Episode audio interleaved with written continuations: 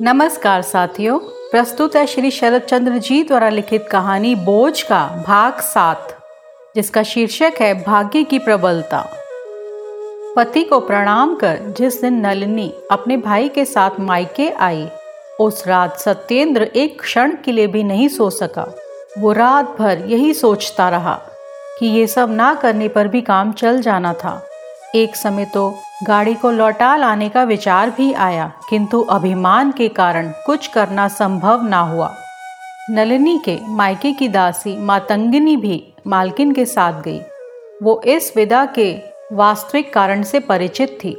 नलिनी ने दासी को घर में किसी को कुछ ना बताने की कठोर चेतावनी दे दी, क्योंकि उसके पति की बदनामी होगी, जिसे वो कभी सहन नहीं कर सकती थी।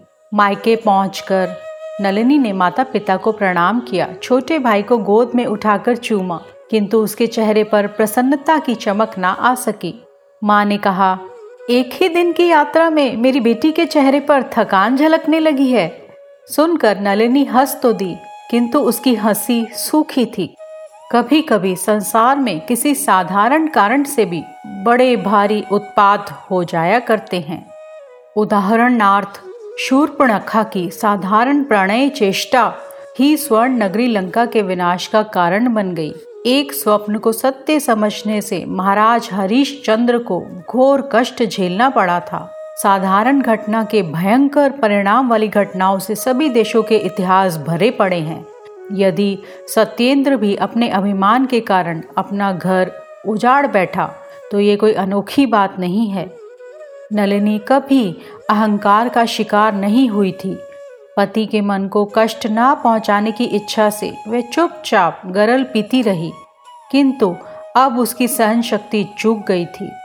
अब वह सोचने लगी थी, यदि वो पति द्वारा त्याग दी गई है तो जीकर क्या करेगी? उसके जीने का अर्थ ही क्या रह जाता है? नलिनी के मन में उत्पन्न अहंकार अपनी चरम सीमा पर पहुँच चुका था, जबकि सत्येंद्र के मन में उत्पन्न अहंकार लगभग समाप्त ही हो चुका था। वस्तुतः सत्येंद्र का अभिमान तो दिखावा था, किंतु नलिनी के बिना उसके लिए एक दिन भी गुजारना कठिन था। और ये भी एक निश्चित सत्य है कि अहंकार परिणाम में दुखदायक ही होता है। वो प्रतिदिन ये आशा करता है कि आज नलिनी का पत्र आएगा जिसमें उसे लिवा जाने के लिए अनुन्याय विनय होगी।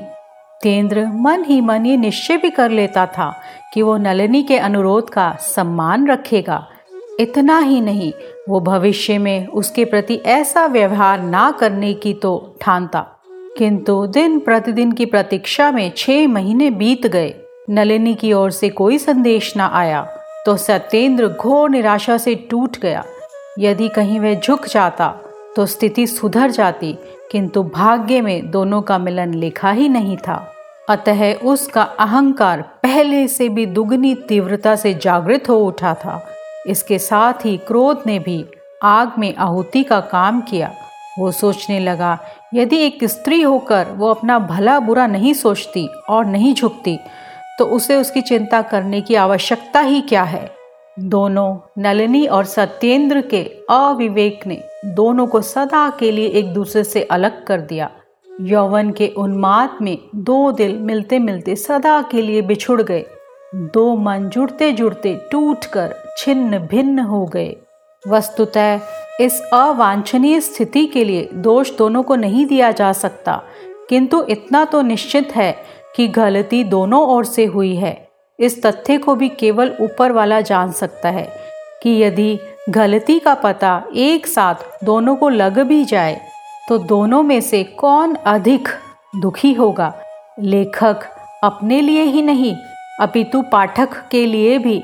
इसे समझना सरल नहीं मानता कि आखिर दोनों ने क्या सोचकर एक दूसरे की उपेक्षा करने की हठ धर्मिता को अपनाया, जबकि वास्तविकता ये है कि युवा मन को कभी एक दूसरे से मिलने की ना तो चाह होती है और ना ही अपने ऊपर संयम अथवा नियंत्रण करना संभव होता है। युवा मन तो सदैव मर्यादा रूपी खूंटे को उखाड़ने और मौज मस्ती करने को आकुल व्याकुल रहता है। युवा मन की अतृप्त आकांक्षा व्यक्ति को मिलन के लिए उत्साहित एवं प्रयत्नशील बनाती है। लक्ष्य प्राप्ति संभव ना होने पर भी व्यक्ति को चैन से बैठने नहीं देती। किंतु यहाँ दोनों ओर की अकर्मण्यता, चेष्टाहीनता तथा हाथ पर धरे बैठे रहने की प्रवृत्ति सचमुच विस्मयकारी है। बहुत सोच विचार करने पर अंततः यही कहना पड़ता है कि भावी प्रबल है। भाग्य के लिखे को मिटाना किसी के वश में नहीं। मनुष्य को वही बुद्धि आती है और वो वही करता है जो भाग्य उससे कराना चाहता है। आखिर मनुष्य नियति के हाथ खिलौना जो ठहरा।